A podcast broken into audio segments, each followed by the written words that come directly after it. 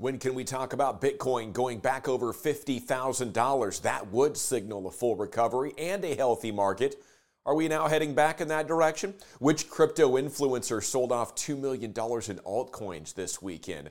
And hey, we're going to need some body bags. Cardano founder Charles Hoskinson went off this weekend. Yes, sir. It is time now for the world of cryptocurrency news in 15 minutes or less. And I'm not a financial advisor. I'm veteran newsman Gavin Dawson. Welcome in to the Crypto Daily News. Let's kick the tires and light the fires, Big Daddy. Hey, please hit that like and sub on the way in if you have not already. That sure would mean a lot to us. Let's take a look at this Coin 360, get a visual representation of our market, find out what are we looking like on this Tuesday. Bitcoin 36 there, ETH 25.5. It's checkered, green and red. Not many big winners or big losers, but let's investigate a little bit closer here with a look at winners and losers. And we have had some serious dub stacking going on over the weekend. Small wins, small losers today. It's a pretty healthy sign. Small gains over time, much more sustainable than the big rips. We'll have more on that in just a second. But yeah, the winners. Theta's had a nice win here, up 14% to 766. T Fuel, their little brother, up the same, about 13.5%. Kusama now right around 365. They're up double digits. And Digibyte spiked to 9.3% to nearly 7 cents. Couple of losers here. Internet Computer, that name just cracks me up. They're down 3.5%, sitting at just under 110 bucks. Crypto.com's down 2%. And Telcoin is down 4.2%. Hey, let's check out the Bitcoin dominance if you don't mind, Will. See what's happening right here. Where we go? Oh, yeah, still altcoin season. 42.99, very strong sign. And you can see it in the price action of these coins. Altcoins moving down and up quite significantly, but gaining traction much more faster than Bitcoin, who is still currently stuck in a little bit of a rut. And for more on that, we go to the Fear and Greed Index, and you see it right there at 20. People still pretty anxious, not quite sure yet, with quite a bit of money sitting on the sidelines waiting to pounce. The time might be now, guys. I mean, listen, $36,000 Bitcoin and we're worried? Okay, I'd like to see it bump it back up towards greed a little bit. Let's go crypto news you can use, though, and let's talk about when the greed's going to kick in, when are we going to be heading back towards $50,000, and when can we start talking about that? We go to ambcrypto.com with the story here, and I think we're there now as far as talking about it. You know, we aren't a big technical analysis show at the time, but if you look at what's happened in the last couple of weeks, you can see we are making now higher lows. And the result is a set of stairs that is slowly moving up. And we aren't challenging to break into the mid-40s yet like we had hoped, but healthy growth does take time. And we're now laying the foundation. We're starting to build a real strong history of support in the mid-30s, and we'll head for gradual improvement. They grab a quote here from Johnny Wu, a top Bitcoin opinion maker, great follow, a popular crypto trader. Quote, Bitcoin is forming a descending, broadening wedge here. It's bullish, but there are still two possible scenarios. Green, breaking the resistance and maintain the uptrend, or red, retest the bottom of the wedge, 30,000 or so, and then bounce from there. So again, the answer to the headline, when can we talk about a sustained move back to 50? You could talk about it now, but we are not seeing clear signs we're heading there yet, but it is building a case, and we'll see what this thing looks like in a week or so. I'm feeling pretty good. How about you? Leave a comment down below. Next headline, 3 on-chain indicators suggest the Bitcoin price sell-off is losing steam. Here's some more optimism for you. About damn time. Okay, the story leads into their evidence by saying some analysts have predicted if the BTC USD price does not break above 40 soon, it may very well fall to as low as 20 in the coming days. A handful of on-chain indicators telling a different story. One is that long-term holders and accumulation addresses are stacking more BTC. The long-term holders know what time it is. They've seen this play out before, and they're jumping on it. The next one shows people are no longer selling at a loss. It's not panic selling. It's much more sophisticated and strategic selling that's keeping it in that channel there between like 35 and 37, real tight channel. And then the third one is that people are withdrawing their crypto to cold wallets and liquidity pools and staking more than keeping it available for selling. They're like, yep, got them. Look at this buy in the mid-30s. Let's pull some of that off the market. Next headline here in crypto news you can use, our guy Charles Hoskinson absolutely eviscerating criticisms of cryptocurrency. An incredible video over the holiday weekend. right as the crash had hurt the market. Charles said, you know what, I'm sick of this FUD out there about the crypto.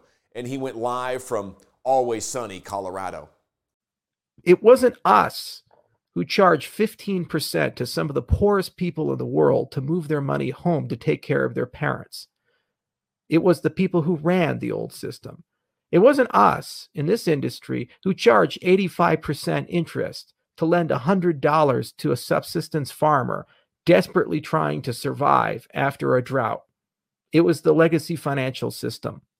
It wasn't our industry that laundered hundreds of billions of dollars for drug dealers and evaded sanctions and participated in oil for food and all kinds of these horrible programs that ended up enriching and empowering some of the worst human beings the world has ever known. It was the legacy financial system. Whew. Charles is a bad boy, isn't he? He's like, I'm your Huckleberry. This is why I believe so strongly in Ada. Okay, this guy not only knows what technology the world needs when it comes to integrating blockchain, he then does his due diligence on building a blockchain more than anybody ever. And as the icing on the cake, he knows exactly how to talk about it and get people fired up. This is the kind of compassion that baby boomers and Gen Xers talked about, right? It is a vital component for now connecting with younger generations. We taught our kids how important this compassion is. Now they live it. And it's a critical standard for being a company, a business that people believe in. And Charles is walking it strongly. He's speaking a developer's language, but at the same time speaking the TikTok generation's language, more of it. And never allow them to say that ours is the industry that's the risk. Ours is the industry that's the antidote to the excesses, corruption, and nepotism that we found.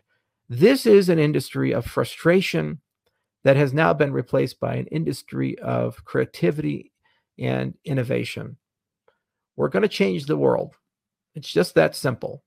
We didn't ask permission. We came here and we're going to get it done together. And there's simply too many people now. The markets are simply too large. The innovation is simply too vast.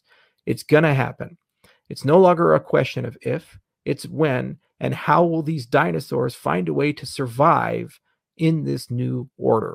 That's our man right there, Charles Hoskinson. He finished saying central banks will fade away. It's just going to happen. Your conventional legacy banks are going to fade away. The payment rails that are so nepotistic and corrupt are slow. Okay, in crypto, in business in general, I think my final takeaway on this, betting on people works because, they know that when stuff hits the fan, they know how to find new solutions, okay? There are lots of great people to bet on in the world of cryptocurrency and blockchain. Charles Hoskinson is the one seed. Elsewhere, the U.S. plans cryptocurrency crackdown. All the major players are talking. The comptroller of the currency, the chair of the SEC, the commissioner of the SEC, and the president, Joe Biden now. Bear with me real quick on this one, news teamers. What gives anybody in the American government reason to believe they have the answers or they should be looked at as the authority to look out for us is beyond me. They have screwed things up so bad, and it is beyond recognition of a free market, of an open capitalistic system. There is no open market. All the feds have accomplished in my lifetime is rigging an economy for the super rich. And then when it blows up in their faces, they tax the working class to cover for banks and institutions that are too big to fail. That's all we're seeing. I love Gary Gensler, the comptroller, Mr. Sue. That's all that's ever happened, guys. The rich keep getting richer. The middle class keeps shrinking into the lower class from sea to shining sea. So please, don't mess up crypto for Americans. I know you won't be able to help yourself, but I'm on the record saying you're going to do nothing but F it up, so please butt out. Crypto sports news. Ed Carpenter with his Bitcoin Chevrolet comes fifth in the Indy 500. Before the race, he said, today, ECR Indy, proud to race for human freedom, financial inclusivity, saving technology, Bitcoin development. Bitcoin's the hardest money mankind has ever conceived. There's nothing more I'd rather suit up for. He knows what time it is. Neighborhood watch time. Why was crypto Twitter calling BitBoy Paperboy over the weekend? Take a look at this tweet. Yeah, I sold 2 million in altcoins yesterday over to USDC in case we did get a bloody Sunday or Monday, about 12.5% of my portfolio. Turns out that was your bottom signal. Use it wisely. I mean, the dip, the crash, whatever you want to call it, it's gotten to everybody. Even an experienced, successful trader like BitBoy sold off in anticipation. Just goes to show you it can get you. You can talk a big game and, you know, maybe on a red day, you can finally cave to the pressure. Sometimes you just feel like it's sliding away and you got to get out now. And it happened to BitBoy over the weekend. He he missed out on the big gains from not only Sunday, but Monday as well. Litecoin Presidente, if you've been through a whole 4-year Bitcoin cycle, you're an OG. Most noobs suffer from geniusitis because they made a few good trades. Emotions take 4+ years to tame. There is no shortcut. Keep that in mind. And Peter Brandt tweeting, challenge to Bitcoin price historians in the past 10 years. Please identify a single instance when a 50% plus correction did not lead to at least a 70% correction, or when a 50+% correction made a new all-time high within 7 months. And cheers to you if you made it to the end of this video. Cold beer coming right up. The Crypto Daily News, now available in audio-only podcast format. And remember, none of the preceding messages, financial advice, it's just news. So until tomorrow, for Will Witt Riggs and the GD Crypto News team covering the world of crypto one Satoshi at a time, I'm Gavin Dawson.